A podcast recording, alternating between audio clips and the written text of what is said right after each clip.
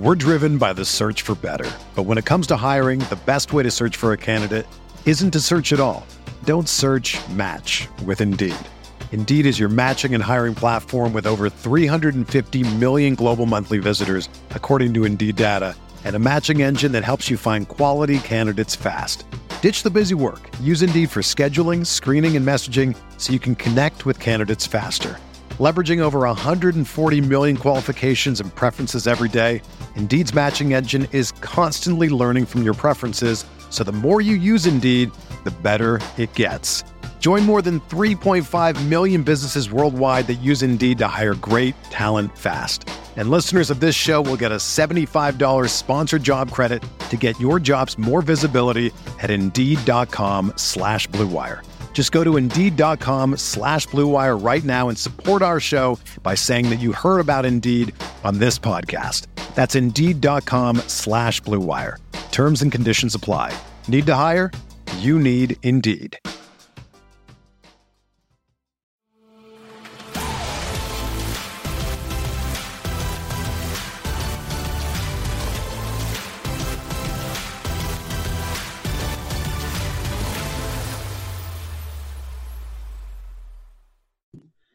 What's up, everybody? Welcome to the weekly preview here on Rotogrinders with TJ and the Luuch. What's up, TJ Laessig? How are you, man?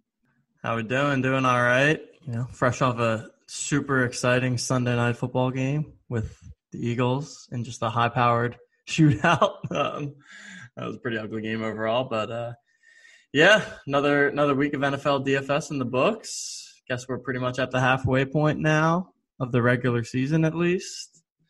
And wasn't my my personal best weekend. Got got caught with Jimmy G in cash games, which is pretty much a guaranteed loss. Had some some late swaps that I debated but decided not to go forward with, and so there there it is. Not not my best week. How about yourself? How you doing? Uh, hanging in, man. I sometimes we just you know we talked about it. You feel like you don't get paid when you have really good lineups, and there's no margin for error in DFS world. I cashed about half of my cash game teams. I also had Jimmy and Cash, who was like sixty percent owned, in some double ups it's crazy. You see these projected ownerships, and you kind of have to take them with a grain of salt. And the most popular plays are almost guaranteed to be even higher owned in most things. So, uh, but how can these sites stick their neck out and predict, you know, Garoppolo going for eighty percent? Right? I mean, you just you kind of just can't. Like, I, I get it, but yeah, so uh, you know those are two big injuries we'll talk about. The Niners just keep getting crushed this year. But I played two higher stakes, I guess, kind of tournament teams. You can call them two two hundred dollars single entry lineups on DK. Um, I bubbled one of them. I, I played Joe a Joe Burrow stack and ran it back with AJ Brown and had a couple other pieces there. Had Dalvin Cook on it. Didn't cash. Ultra bummer. I knew I was playing two teams. I know I wanted Dalvin Cook exposure somewhere. So uh, my problem was I know I also wanted Henry on one of the teams, TJ. So I ran my Bengals stack back with AJ Brown because I thought I would get some leverage there, like an idiot, and I should have stuck Henry there because the other team I ran finished 12th in the uh, 200 SE uh, on DK with uh, 555 people. I think it was kind of like one of those later ads they opened up. Uh, yeah, 183 points, but I stuck Henry in there with my Mahomes Tyreek Hill team instead of Dalvin Cook. I also had Metcalf and uh, correlated it back with Kendrick Bourne. So uh, I'm hurting a little bit, you know. One, you know, you always one swap away. I know, famous last words. Nobody cares, but I was close, man. But oh, I, I cool. I made 600 bucks and finished 12th out of 555, and the winner got 20k. Woo! Should have just played cash games. Not worth the risk. But here we are. So kind of disappointed myself, and the NFL just keeps proving to be wacky and gives us twists and turns. And yeah, Jimmy G and Kittle, TJ, you know, what are your what are your thoughts on that? And Mullens coming in. Yeah, yeah. I mean, going into the week, I think that the San Francisco Seattle game was one of the the more popular games, and a lot of the the talk throughout the industry and cash games was deciding between the two quarterbacks there, between Jimmy G and Russell Wilson, and just seemed like a, a great value spot.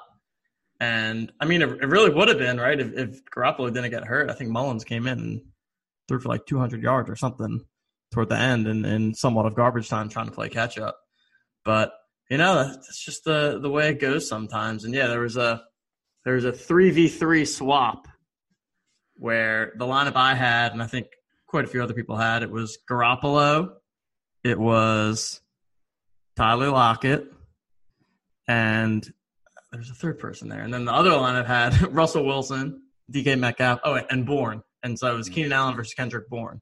So yeah, there's like a 60 point difference in those two lineups. But I think that that goes to show, you know, as you're you're monitoring your lineups throughout the day, should always be thinking about late swap, considering your position and where you are relative to the field. It's something that something that I always think about, but I don't know if I pull the trigger on it enough personally. If I'm being honest, right? I think that you, you know you want to convince yourself that okay, maybe I'm not off to a great start, but I'm still doing fine. And so I think that I'll personally be doing a little bit of reflection on that. And, you know, maybe I was in more of a desperate situation than I, than I thought I was. But, uh, yeah, those, those folks that, that swapped off of, you know, like a Lockett to a Metcalf obviously really, really paid dividends with, with Metcalf having the big game.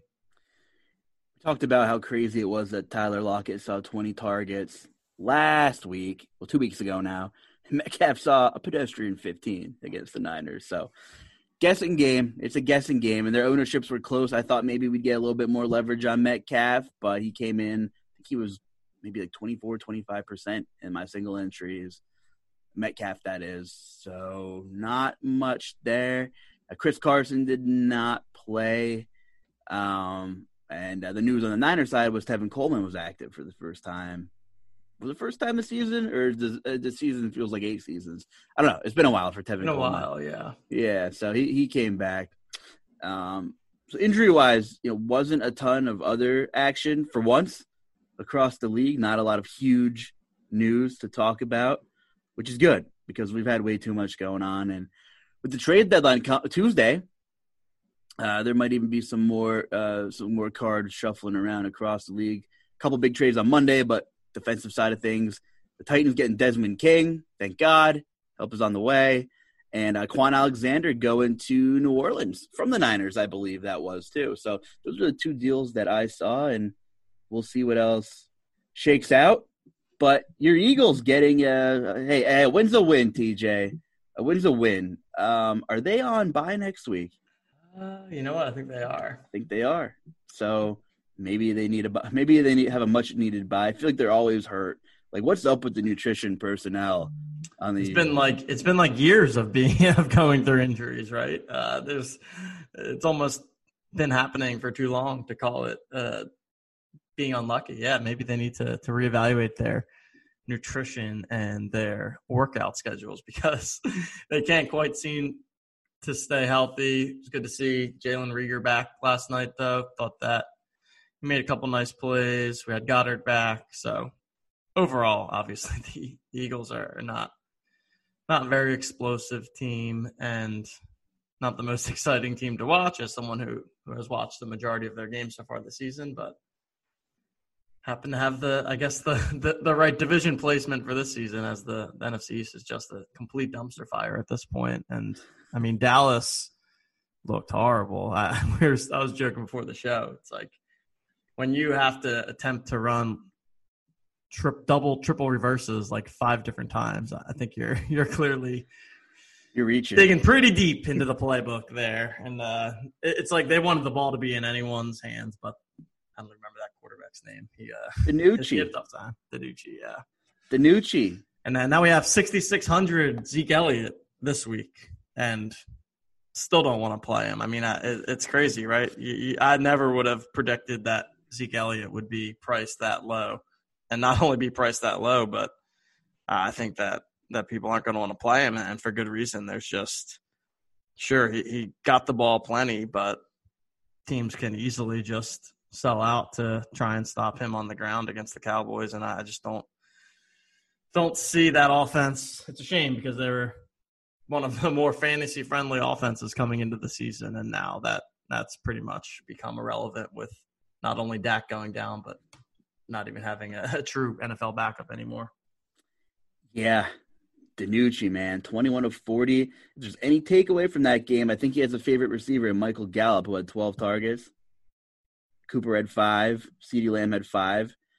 And you're thinking, wow, that, that's a lot of pass attempts, 40. Well, they're probably going to continue to get the game script of throwing the ball, which which doesn't bode well for for Dallas and company. I'd be shocked if Jerry didn't unload a piece or two before the deadline. I, we'll see what happens. And he's stubborn, and they're America's team, right? And they got you know, got to put the best product out on the field. Well, I don't think there's much going on there. And you know, we'll transition into next week. We're going to talk about chalk defenses. Dallas is going to take on Pittsburgh. I knew there was one more deal. Who just picked up Avery Williamson from the Jets today? I believe. I don't know if that's official yet, but I saw a bunch of tweets and Avery Williamson was tweeting about it. So this, the rich get richer in Pittsburgh. There, they're gonna travel to Jerry's World to play a four o'clock game against Dallas. So I couldn't even put a finger on what the Pittsburgh Steelers ownership is going be. Priced all the way up at forty nine hundred. Oh wow, pricing on DK at least. Interesting. So you gotta you, you have to pay for them. But uh, yeah, I mean, you've got one of the one of the elite defenses in the league going up against obviously one of the worst, if not the worst, offense right now, just given the quarterback situation in Dallas. For sure. And, and James Conner hasn't lit up the stat sheet, but he's had well, he had a really bad week one. Then he had 23, 27, 15, 20, 14, 15 DK points. So I'm curious to see what his ownership is on a week where we have Chase Edmonds as a feature back. We have Dalvin Cook against Detroit, which we'll get to. It's gonna be fun, fun, and what a game that could have been if everybody was healthy, Steelers and Dallas. But unfortunately, I don't even have a line out on that game yet. We'll have to see what Vegas and we're probably looking at a double digit spread here. I'm assuming if the Eagles were what ten and a half point favorites yeah, yesterday, you might see a two touchdown type spread. I would think, but yeah, I don't I don't have a, uh, an opening line here either but yeah, I mean, I think at the running back position this week, like you said, I think obviously Dalvin Cook had his massive, massive game coming back from injury, going for 51 DK points this 51. week. This week they get Detroit at home, who we know has been torn up a bit by some running backs.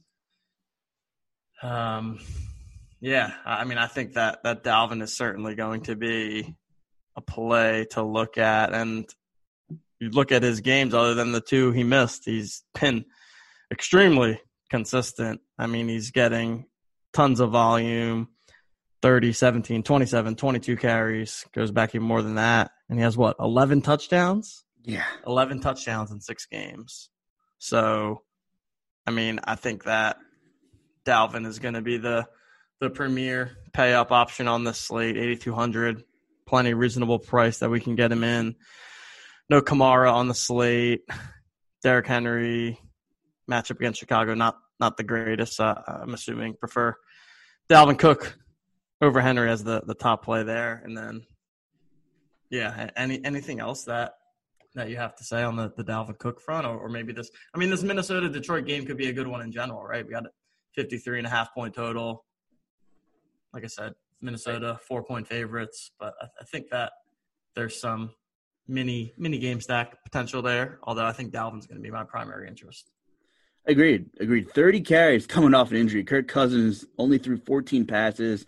The weather threw some people off that game a little bit, at least in the passing game. You had Thielen and Jefferson coming in, I believe, at around 5%. Um, and regardless, Aaron Rodgers just chugged along 290 yards, three touchdowns. Fine. Jamaal Williams, one of the chalk options, 75 rushing yards, six catches for 27. He was fine for cash. AJ Dillon tested positive for COVID. That's some more news we had. And as well, Davante Adams just seven catches for 53 yards. Three of them were touchdowns. Come on, man. Incredible incredible. And he had 12 targets. So I think weather was a big key for a lot of people. It's the first week we, we really saw a lot of buzz about weather, uh, and rightfully so. And uh, we'll get to weather in a second because I want to talk about another game with another very chalky running back. Update I don't have is on Kenny Golladay, and I, am pretty sure he left the game Sunday, TJ, at some point. Yes, that's correct. I, I believe that I saw he's going to be out this week. with an He's considered week to week. So that's pretty big news. Uh, poor yep. Kenny Golladay, man. Guy's a monster. He is not expected to play and is considered week to week. He had four targets that game, obviously left at some point, and uh, Detroit had a pass heavy game script. You saw Hockenson with 10 targets, Marvin Jones with seven. Three catches and two touchdowns for Marvin Jones. Typical Marvin Jones game, three for 39 and two scored. Sounds about right. So, yeah, there could be some interest there and some usage bumps with these Lions guys for sure. How about Cleveland and and the Raiders last week? The win was absolutely brutal. I don't know why I didn't pound the under when I saw the videos of the people walking into the stadium and they couldn't even stand upright walking in. But Kareem Hunt was a big chalk option. He was damn near 80% in some double ups on DK. Crazy. Uh, him and Jamaal were probably the two most popular cash plays on DK running back, right? Am I missing anybody? Yep. Henry was pretty popular, Definitely. but not, not that high. Yeah, I mean, I think the, the two most popular were were Hunt and Jamaal Williams, and then people tended to either pay up for Kamara or Henry as the third option to go along with this too. But yeah, I mean, Hunt Hunt didn't have quite the usage that that we would have expected. Looks like he was still out in the field a bunch. I'm seeing this correctly, 86% of the snaps, but only 14 carries, three targets, less than 10 DraftKings points. So pretty pretty big bust there when it's felt felt like going into the week that it was just such a, a slam dunk spot. And so yeah, maybe the the weather certainly plays a factor there. But I think Hunt definitely disappointed uh, a, a lot of people with his performance this past weekend.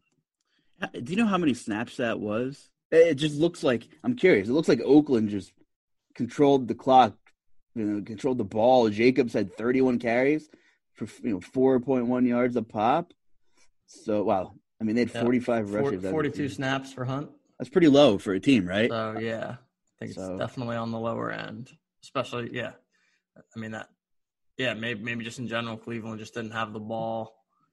Just a, a slow, sloppy game overall, yeah. which is you know why we're always trying to to find high pace, high scoring game environments, right? And I think that you know maybe yeah, I would struggle a bit with the weather because it's like at what point is it just noise and it's not actually going to impact the game versus when do you truly determine that okay yes this is enough to impact my decision making and could have could have been obviously the the smart move to to come off of Hunt there, but I, I expect that as we get into these winter months that we'll hear more and more weather narratives stir up each week as we uh, come into these games and, and start to get some of the the colder weather, the wind. That's really, I think the wind is really what has the biggest impact, as we saw in that game. Yeah, which is why I think Aaron Rodgers throwing from almost 300 yards in that Green Bay game was was pretty impressive, and what a season he continues to have. Um, it looks like the Browns are on bye this week, if I'm correct on that. But the Raiders are playing the Chargers on the road in a 54 total as of right now, and could be some points here. Could be some points. The Raiders love giving up points. Love it. They love it. I think they gave up. I'm willing to throw out last week's game against Cleveland, but I think they gave up 30 points in every other game this year so far. So are we going back to Justin Herbert? Is he going to be the chalk quarterback this week? 6,800 on DK. Kind of, you know, there's what, five or six guys priced higher than him, maybe more. Two, three, four, five, six, seven, seven. And, uh, you know, you talked about Herbert a little bit to me before the show, and he's been nothing short of a phenomenal for a rookie. Uh, what are your thoughts on Herbert and, and the Chargers offense in this spot? Yeah, I think it sets up sets up really nicely. Like you said, tight total, high pace game. Vegas just loves giving up points, and and Herbert has shown that he's kind of that has a little bit of that dual threat action. Had another 21 yards rushing on the ground this week, so he's not not to the level of some of the other folks that we've seen, but I think that he's very much in play here at 6,800.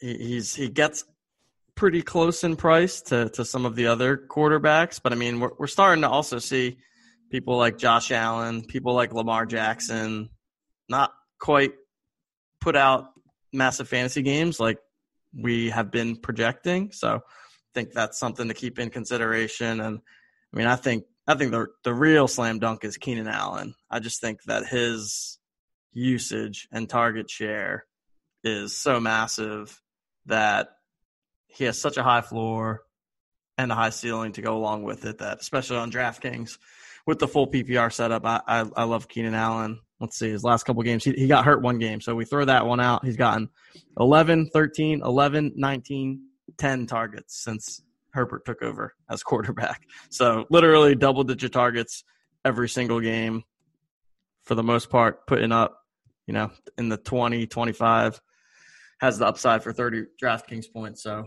his price is at 7K on DK this week. So it's creeping up a little bit, but but still, I think he's a, a pretty good deal there. And the person that, that I am most interested in on the Charger side of the ball, granted, I'm sure he'll come with some ownership but again, I, I think I think that floor that Keenan Allen has, you know, he, he almost has he's almost like a Davante Adams light in in some ways, where he has as locked in of, of a target share and a volume as any receiver in the league. Probably still one of the most underrated guys in football at the position. Like you said, Herbert loves him, crazy amounts of targets. Um, air yard market share, 31% this year for Allen. Uh, Mike Williams finally had a game last week. Touchdown, 90 some yards. Two of the last three weeks, Mike Williams had 40 plus percent of the air yard market share. Something to keep an eye on there. And I, I, just think the biggest loser so far has been Hunter Henry. You know, there's reasons to love him every week, especially with Herbert. The play calling's been better. You know, they're passing more in, in downs they'd usually be trying to run the ball. But Hunter Henry just not producing. Um, his at his aDOT is well under seven.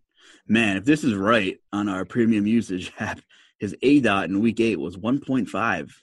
That's brutal. And he had like he had like seven or eight targets, I think, or something like that. Four. I'm sorry, he had four. My mistake. Quite the aDOT right there. But yeah, I mean, he hasn't had more. Uh, he hasn't had 90 yards in a game this year, not once. Uh, and he's one of those guys where, until proven otherwise, I'm I'm going to keep playing Keenan Allen and, and you know in smaller field stuff and cash games for sure. And he carried a lot of ownership and double ups this week too. And yep. next week he he probably will be, you know, if everything stands as is, I would guess maybe the highest owned receiver in cash games with just a guessing and eyeballing. Yeah, slam dunk, Keenan Allen. So good good start since Herbert's been taking over here. Love, love what I see there. So could be some some good decent fantasy points there um, at the four o'clock game. Um, there's one more four o'clock game. We might as well cover it. Some really good ones this week. Tua is going to take on Kyler. And how about the Dolphins? What a weird game. The Dolphins defense broke the Milly Makers on both sites, probably. I didn't check DK, but, um, you know, 20 something plus points. They were damn near min price. And just uh, a big outlier. You don't see that production from a defense like that, and it just shows you the volatility of of picking your defense. And you know, some some strategies are just kind of play whoever fits, as long as it's not too ridiculous. So, what do you think about Dolphins Cardinals, and what do you think about the Miami game against the Rams? Yeah, like you said, it, it's always it's always tough when a defense kind of breaks the slate early um, with with the two touchdowns by Miami D. So definitely saw saw teams with Miami, especially on DraftKings, where the Miami D price just kind of made sense. I think they saw them at like 10 to 15 percent ownership in some tournaments there.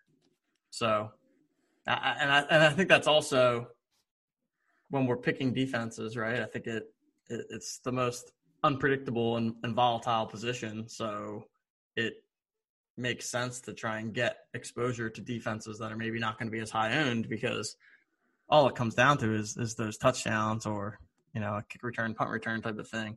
That's when you're really going to get get big points on the board. So yeah, that that just kind of, just kind of have to have the the luck bounce your way with getting those different exposures. But yeah, this I, am a little bit surprised to see that the total on this one's only 48. I, I would have, if you would have asked me without looking, I, I would have assumed that Arizona Miami would would be over 50. I think that this is the first time now that we, we have Arizona with no Kenyan Drake.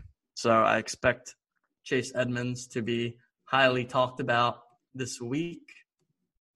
It will be interesting to to see and hear what their plan is and if there's anyone else that's going to be mixing in for snaps in that backfield. But I think that Edmonds is a, a talented player. They like to involve him in the pass game. He's going to be getting the early down work now, too, I think that sets up really nicely in a Chase Edmonds spot. And then, I mean, Kyler, of course, always in play, brings that rushing upside to the table. He he's pretty much their their goal line back a lot of the time as well with with some of those bootleg type runs that they like to run with him. So I, I think Kyler well in play, Edmonds, Hopkins play all the all the Cardinals. I think that that they're all strong plays almost any week, and I think that you know I don't mind this matchup here against Miami you know, lost in the sauce and Tua getting his first win here is the fact that he fumbled on the second play of the game, threw for a whopping 93 yards on 22 attempts, and didn't have any rushing yards. Well, I guess we need to see more. Some people thought the replacement might have been a little premature, taking Fitzpatrick away. You know, so other people are saying oh well they had a plan when they drafted him you know? Let's see how it plays out. I, what are your initial thoughts after after seeing what what sunday's performance was? And, and, it wasn't much. Yeah i think it's i think it's almost too too early to judge like you said. Yeah i was just pulling up the target numbers and was wondering how the numbers were so small but gaskin six targets preston williams five targets no one else had more than two targets so it really was just an outlier game i think because of those defensive touchdowns and then Miami was just kind of sitting on the ball, I guess, from there. Running in a bit with with Myles Gaskin, had 18 attempts on the ground, went for 47 yards and a touchdown. So I think uh, uh, you know think the Gaskin Miami defense stack worked out reasonably. Not a not a huge game for Gaskin, but yeah, I, will I'll reserve my judgment on Tua to see what what we have happen this coming week. But still, just still a strange situation. I think that I was surprised with the Fitz benching to begin with, but um, yeah, we'll, we'll, we'll see how that goes, and and if he's going to be positioned to be this quarterback of the future for Miami, or uh, or if they made a big mistake throwing the talent on Fitz too early. Should be fun the rest of the way monitoring that situation. A quarterback who had a much better line was Patrick Mahomes, who threw for five touchdowns and 400 yards against the Jets. They had an incredible team total. I don't know why I didn't just play Mahomes on both of my teams. I was on them all week. Instead, I played stinking Joe Burrow against the stinking Tennessee Titans. But I'm glad I had one line with Mahomes. That was fun. In those games with a 19 point spread, you think, okay, well, you know, they're going to have a game script. They're going to run the ball kind of thing. Oh, Edwards Helaire had six carries. Six. Six carries. And this was kind of a close game up until halftime, then they blew it open. So you think, okay, if Edwards Helaire's not going to get the work in the second half, it's going to be Le'Veon Bell. Oh, Le'Veon Bell revenge game, better offense, you know, six carries for Le'Veon Bell. They ran the ball 12 times. They scored over 30 points, uh, and it was a lopsided game in the second half. But you know, some of these drives uh, didn't last long. A lot of big plays. Tyreek had two scores. I know one was uh, pretty much a bomb.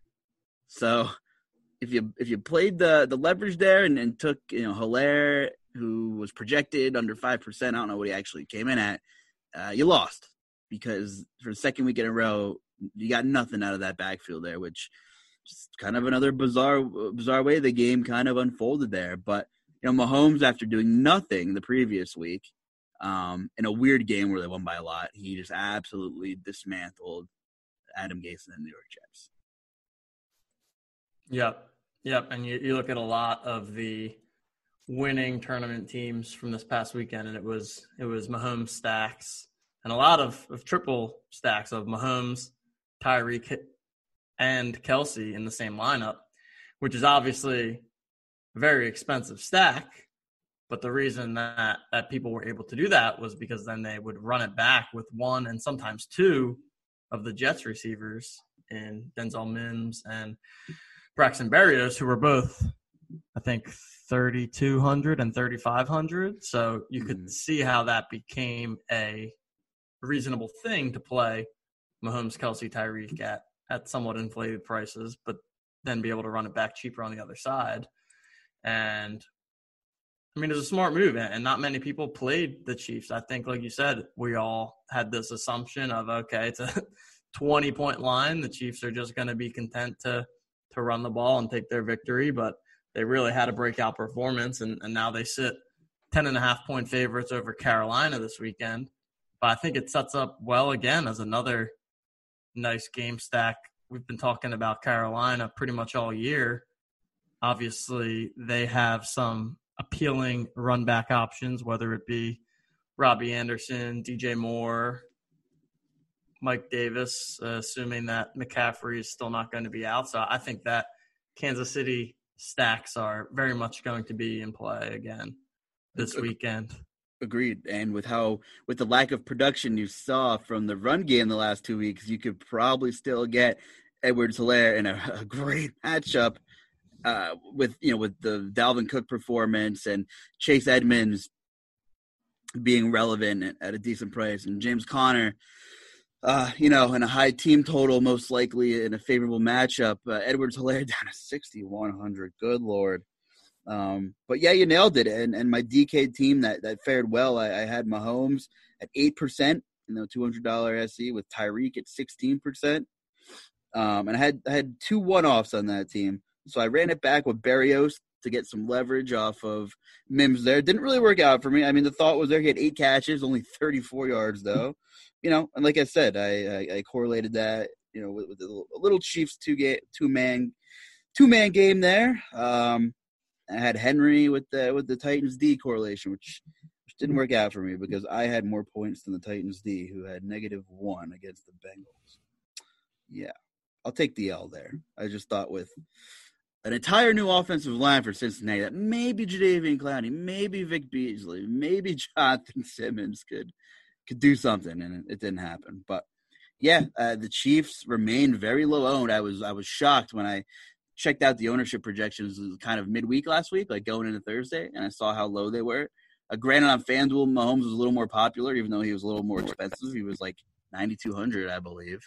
But I was like, man, I, I got to try and go overweight there. And you could be really right in DFS and still be wrong and lose money. Um, I play $154 lineups on FanDuel, and and we won't even get into the debacle before lock at 12:30 Eastern on FanDuel. We won't even get into every week. It. Every week there's something now. We it's won't crazy. even get into it because I don't want to get fired. So uh, I had 75 Mahomes teams, and I was overweight on Dalvin Cook, uh, and I had enough Davante Adams, and you know I obviously had a lot of Tyreek and a ton of Kelce, but I just didn't have enough Miami D, you know, and rightfully so. Just couldn't, you know, had the stack set up. And if you get on over to the Rotogrinders, guys, you want to spit out multiple lineups. There's no better tool in the industry than using Lineup HQ. You can really, really dive into the weeds and tell the optimizer what you want build different kinds of stacks you know from certain games and what percentages you want a you know a, a, full stack. And if you just want if you want to run it back with nobody or run it back with one guy and what position you want it to be it's amazing. It's amazing and you put a little bit of time into it and and take some tips from from the rg team and it's really going to help you out. But you know i made a lot of calls was way overweight on dalvin cook.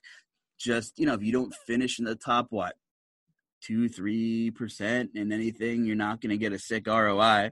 And when you're planning to get six hundred thousand entries, you know the Dolphins can be one percent owned, and you know do the math. with one percent of six hundred thousand? You're still going up against a ton of teams that have the Dolphins defense. So uh, it's hard. The Milly is what it is, and if you play large field GPPs, you got to be absolutely perfect but yeah, the Chiefs continue to to do the thing, and I guess the news we're going to be have to wait and see on is: Are we going to finally see Christian McCaffrey, TJ? Yeah, it seems like it's it's definitely possible, right? It's a little up in the air still.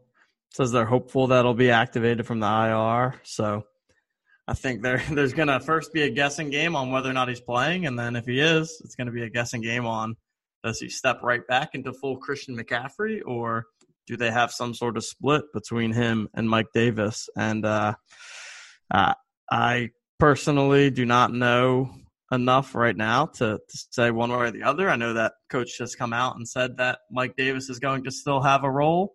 So my my personal assumption is that maybe McCaffrey comes back in, in more of a limited capacity or at least like some sort of 50 50 split. But I think that there, there's no way to know for sure until until they we see it on the field.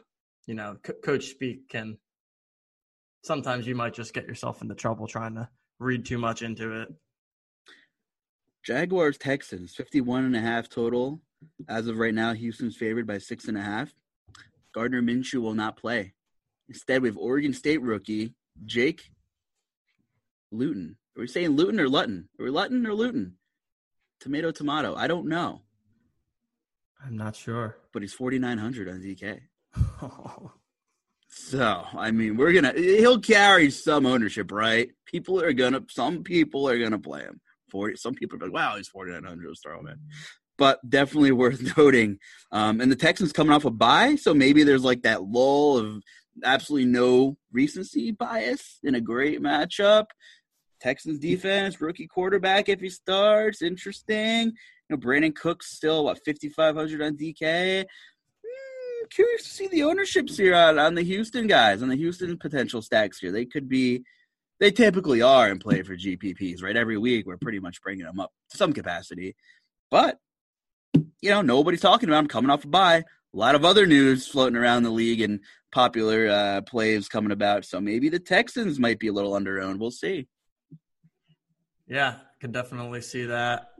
Think that people will be less likely to want to stack the game just because of the quarterback situation on the Jacksonville side. So I think that could drive down ownership on the, the Texan guys a bit. And to me, the you know Watson Fuller or Watson Cooks or Watson and Fuller and Cooks is a stack that is viable on any given week. I also think that David Johnson could potentially be an interesting play this week. He, he he's had he's had the role so far this season, and I mean he hasn't been bad. He's actually shown a, a pretty solid floor in terms of you know, I mean, looking at his game log 17, 14, 12, 11, 12. Like, it's not like he's out there putting up five points, but he, he hasn't shown much of any upside yet. So maybe can attribute that to touchdown variance a bit. But I mean, he's pretty much getting 15 to 20 carries and two to four targets every week, which which is not a bad role for for 5600 on DK and, and a pretty good matchup here against Jacksonville. So at first glance, I, I kind of like a, a David Johnson Houston defense stack potentially. Yeah. Oh, you'll get some good ownership on, on David Johnson most likely too. That's that's a nice GPP call there. Uh, another thing we have to monitor, which should happen Sunday, but is Calvin Ridley going to be healthy? Uh, no one really knows yet. Atlanta's taking on Denver. 50 total for the game. Falcons are four point favorites at home. Uh, Herbert just put up 30 plus on Denver. I, am curious what the public perception is of the Broncos defense. Now, they've been consistently pretty tough the last couple years, and they're just so injury ridden that maybe people are just seeing that. You know, the Broncos like, yeah, I don't want to stack against the Broncos. But if we're going to see even more of a condensed target share, if Ridley's out, if Ridley's out, I mean, what's Julio's ownership going to be? I, I don't know, but I'm going to have some pretty significant interest if if Ridley's out and we're getting Julio Jones at home um, with Matt Ryan. So just wanted to point that out there, and that's some some pretty serious news we'll have to monitor heading into into Sunday. Also, Hayden Hurst has really his snaps have been up the last four weeks now, and I don't know what they were doing with him the first couple of weeks of the year. And people said, "Why did we sign? Why did they sign him? This and that, the other thing." But he is a significant part of this offense now. So if you want to get you know contrarian, I could maybe maybe endorse sign off on a Matt Ryan, Hayden Hurst, Julio type of situation here if if Ridley's out. So I haven't heard anything. TJ got anything on that game or anything on Ridley or you know what are your thoughts with what to do with that one? Yeah, it seems like we're not going to know until a little bit later in the week on Ridley. Still day to day at the moment, so we'll wait on that news. But yeah, like you said, I mean, I think for all intents and purposes, Julio seems to be back. I mean, I think that it was a little quick to. I don't think anyone was really considering him washed by any means, but last three weeks 10, 9, and 10 targets, eight, eight, seven catches, went over 100 yards in what, two of the games. So 97 yards in the other one. So, I mean, Julio's doing Julio things. And if Ridley's out, I think that only boosts his his market share. And yeah, I mean, it's it's going to be an interesting week to see who kind of shakes out as the the popular wide receiver plays here because you've got you've got Julio, Tyreek, Keenan Allen, all kind of sitting right there, all in reasonable enough matchups and game environments. So it could be my, my guess is that in tournaments that it's not too heavily slanted ownership wise to, to one of those guys, just with, with so many pretty solid options at a, at a similar price. But definitely like Julio, and, and I like the Hayden Hurst call too. I mean, especially now with with Kittle out, like we've been talking about a weak tight end pool of players all season, and now you've lost the the one A tight end in George Kittle. So it's just going to continue to be ugly. Obviously, we do have Travis Kelce on the slate at tight end this week, but we're we're always looking for for value tight ends, and, and Hurst at 4,100 is a, is a nice little call there. I like that. Speaking of game environment, you got one more guy there, Stefon Diggs in that range, who hasn't seen any less than seven targets since week three. John Brown, you know, come back from COVID a couple weeks ago, still hasn't really done anything. What do you do with Josh Allen? I mean, everybody, Seattle's the worst pass defense in the league in many statistical areas. I know he was your MVP futures bet in the first couple of weeks of the year 300 yards, 400 yards, 300 yards, 288 against the Raiders. So he played the Jets, the Dolphins, the Raiders, and the Rams. He lit up the Rams too, which is strange. And then since then, though, weeks five, six, seven, eight, he has four touchdowns and four picks. Titans, Chiefs, Jets, New England. Doesn't score against the Jets. Nothing like no no touchdowns. Didn't okay? He had a rushing touchdown against New England. Eh, what what's going on here? Is did, did we jump the gun on Josh Allen? It, what what's ha- what's happening? Is he is he good? Is Josh Allen good? I, am so confused with Josh Allen, and I'm so confused with what his ownership's going to be from week to week. And now he gets Seattle. So like, what are you doing here? A good question whether or not Josh Allen is good. It, I mean, I, I, was I was very con- convinced that he was good after the first three four weeks. Now it's like ah maybe he is what we thought he was. In that, you know, he's obviously very good when he's running the ball, but maybe not so good throwing the ball. But I mean, I really I like this spot a lot this week in tournaments for Josh Allen stacks. I think that I mean, Seattle continues to get eaten up every single week. I was I was looking at oh, I don't have the number off my head, but when I was writing my GPP article last week, I think it was like see the games with Seattle are averaging like 65 points every week. Something it was something outrageous. And I mean, obviously Seattle's going to put up their points. I, I really, you know, Josh Allen, Stefon Diggs. And John Brown's all the way down at 4,600 now. Now, granted, like you said, he had the whole COVID thing, hasn't done much of anything since, but for larger field tournaments, I mean, mm-hmm. 4,600 John Brown is, is super, super cheap if you want to go with a, an Allen and Diggs and Brown kind of stack and then and then run it back with one of the Seattle receivers. But I mean, J- Josh Allen's always still going to have have that floor and upside from from the rushing, right? I mean, even these past couple weeks, he, he's still 10, 11 attempts, still gotten to the end zone once on the ground. So I think that he'll come in at, at pretty low ownership, would be my guess, especially when people can just pay 600 more and, and get Russ in that same game. But uh, I, I like Allen Diggs stacks, and I think they'll come in at pretty low ownership this week. Uh, I'm with you. I, you know, recency bias works in, in many ways and this could be one of them. And if Josh Allen's just carving bad defenses and not playing well against good ones, well, he got a pretty bad one. Got a pretty bad one right here. Pretty bad defense, pass defense right in front of you in this current week. So definitely worth a look there. I definitely wanted them to mention Diggs, regardless of what you play. Yep. I think I think he's in play. Um, and it should be interesting. You know, like definitely look at that news. Is Matt Milano going to play? Is Tre'Davious White going to play? On the Bills side of the ball defensively, just similar things to monitor. So that game totals 54, two and a half point spread. Seahawks traveling across the country to come east could be uh, an interesting game. We Got like what eight or ten minutes left here, so we've covered a lot of games. So we may actually be able to get through the slate for the most part.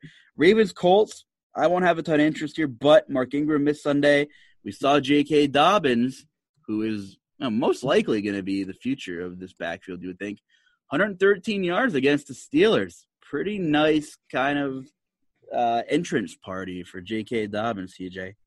Yeah, yeah, definitely. He'll be someone to to keep keep an eye on. I mean, Baltimore's been an interesting team for me this year because they're just they don't seem to be producing from a fantasy standpoint the way that that we were expecting or that we're accustomed to. I saw something about Marquise Brown being frustrated with his role.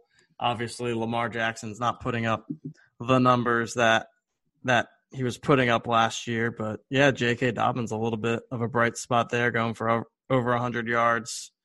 So someone to to keep an eye on there. And then I think uh, on the other side of the ball had some funky stuff going on with the Colts backfield.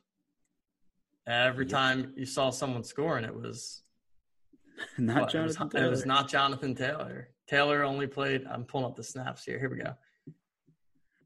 51% of the snaps for Jordan Wilkins. 34% for Taylor, 21% for Hines. So I don't know what happened. Uh, I don't know. I, I, did not see that coming. I thought that Taylor had been showing. I mean, he was literally increasing his snap count every single week. Then they go on a bye, and then they come back, and, and he has the least snaps he's seen all season long.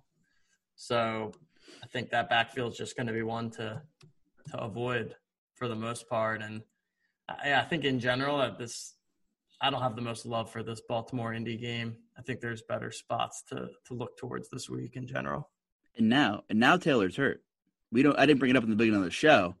I didn't. I don't know. Oh, is that the, why he didn't play? Did he get hurt? I don't know the extent of it, but after the game, Frank Reich said he has a, a quote bit of an ankle oh, injury. So even with the higher volume for Wilkins or maybe Hines, that's that's a tough matchup. So uh, Hines is a guy who might have been in a couple Milly teams somewhere who broke the slate potentially. A guy who was on nobody's radar shouldn't be at this point. He had that week one blow up game. But uh, since then, he only had double digit DK points once. So naturally, he had three catches. Two of them were for touchdowns because that's the way DFS football works sometimes. Marvin Jones had two touchdowns on three catches. Nyheim Hines had two touchdowns on three catches. Davante Adams had three touchdowns on five catches. So you want to talk about, you know, volatility and variance. Sometimes you don't know who's crossing the line. And I know Giovani Bernard was a pretty popular play again, and he got vultured at the one by La'Mical Perine against the Titans. So it's just the name of the game. Sometimes who comes in and, and vultures the scores or who makes the most of a handful of volume that they get. And that's the brutal uh, nature of, of DFS football. Um, yeah, couple minutes left here we have the Giants and the football team, but since the Giants uh, didn't, you know, don't play until Monday night, who knows what could happen by then? We don't really want to get too much into that. Um, so keep you know tuned to the Rotogrinders team throughout the rest of the week, uh, and they'll update you on everything. You know, our premium stuff is amazing. Uh, check it out, including TJ's GPP article right up every week. Um, one more game, which might be the last one, is saving the best for last. Chicago Bears and the Tennessee Titans. And I will tell you this I will tell you this. If Desmond King doesn't come to the team, and I know he pretty much plays the slot by Sunday with COVID and testing, I don't know if he'll be active. And if Adoree Jackson is still out, I will be playing Allen Robinson anywhere, everywhere, anywhere and everywhere, whatever I can do. Props, whatever I can find Allen Robinson, I'm playing him because if I have to see one more week of Chris Jackson and Jonathan Joseph, I'm going to gouge, gouge my eyes out. And look at the pass charts. Look what Roethlisberger did Everything was outside the numbers. Diontae Johnson, even Juju had a game. Everything outside, outside, quick throws. It's terrible. It's terrible. So Allen Robinson can clear concussion protocol. Came in at a really nice ownership against the Saints. Had a pretty nice game. Um, And as long as Adoree Jackson's out, I like Allen Robinson, and I can't see him being like uber popular. So that's just my big takeaway from that game I wanted to bring up. And I am a Titans fan, and I am telling you to push the Allen Robinson button this week. What are your thoughts? I like it. I like it. Great call outs on the matchup there. Doesn't take a lot to convince me to play Allen Robinson just because I think he's good. And I think that he's one of those guys that has a pretty locked in target share with the Bears. So I'm all for all for that. And I mean, you know, this is another one. Like, will this be one of those weeks where large field GPPs, big dog, Derrick Henry's like under 10% owned? So if you want to get, uh, you know, in some larger field stuff, I think that Henry can score 35 points against anyone, regardless of matchup. So if uh, in larger field stuff, if you want to pivot off of a Dalvin Cook onto a Derrick Henry, I think that that is certainly viable to do. I, I think you make a good point. Uh, it's definitely possible, and I mean, you get in the red zone, the other guy's getting looks too. That's the thing. Like he's one of the guarantees. We're going to try to get him in the end zone because he's hard to stop, kind of guys that are left in the NFL. So yeah, like they'll just give him the ball no matter what. It doesn't really seem to matter. Like Derrick Henry's touching the ball 25 times every single week. I think one one of the only teams that runs the Wildcat once in a while for him. Remember when the Wildcat came in the league and the Browns were so bad that they're like, Josh Cribbs, you're just going to start taking snaps and and then just running with the football. And for like three years, the Wildcat was like ran probably by every team at least once a week to some capacity. That was gone. Like that was a quick the, fad. Quick fad. Quick fad. Anything else, TJ, before we get out of here? Anything you want to bring up or anything we didn't cover? Let me hear it, man. What do you got? Anything good? I think we touched on on the majority of it. I think this is a pretty interesting slate coming up. A lot of lot of games where it's pretty evenly matched teams with with some higher totals. So I, I think that again continue with the game stacks. Showed again this week. Game stacks are, are what we're taking taking down GPPs for some folks. So um, and and late swap. Keep keep late swap in mind. Like I said, I'm going to be doing some some internal reflection on on late swap and how I can can make sure that I'm making the most of that in my personal games that I'm playing. But uh, just thought that this week was a, a good reminder that that's an aspect of DFS that maybe we all aren't taking the most advantage of, right? It's nice to set your lineup and then sit down at one o'clock and, and just watch the games. But if we really want to be maximizing our chances, we need to always be considering late swaps based on how our guys are doing so far, based on ownership percentage we've seen, based on how other guys' teams are doing. So I'll just I think we kind of started with that, and I, and I'll finish with that too. Is that late swap is a a key part of the daily fantasy game that, that doesn't get probably as much attention, myself included, as it should.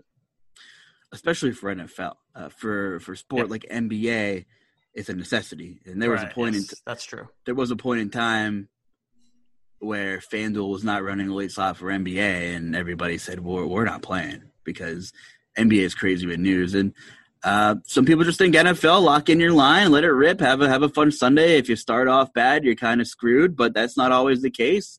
You know, like you said, you can swap to a two percent guy in the four o'clock game that goes for fifty, which sounds crazy, but is this the this might be the first time and and I don't even know when. I'd like to see the numbers somewhere in, in, on Twitter land where we back to back weeks with, with a fifty point score that that wasn't a quarterback. That's that's pretty crazy. Yeah, it is. Ugh. It is. It's uh yeah, I mean, and then if you just don't have those guys in your lineup, like obviously you're not forget it. You're not going to win a tournament. So forget it. And, and yeah, and that, that's why I think it's really as you're building tournament lineups, you know, I'm really trying to identify guys that have that crazy type of ceiling because, it, like you said, in today's NFL, that is obviously a, a very much more offensively focused NFL, whether it's because of the, the teams, the coachings, or the the rule changes, whatever it may be, more points are being scored.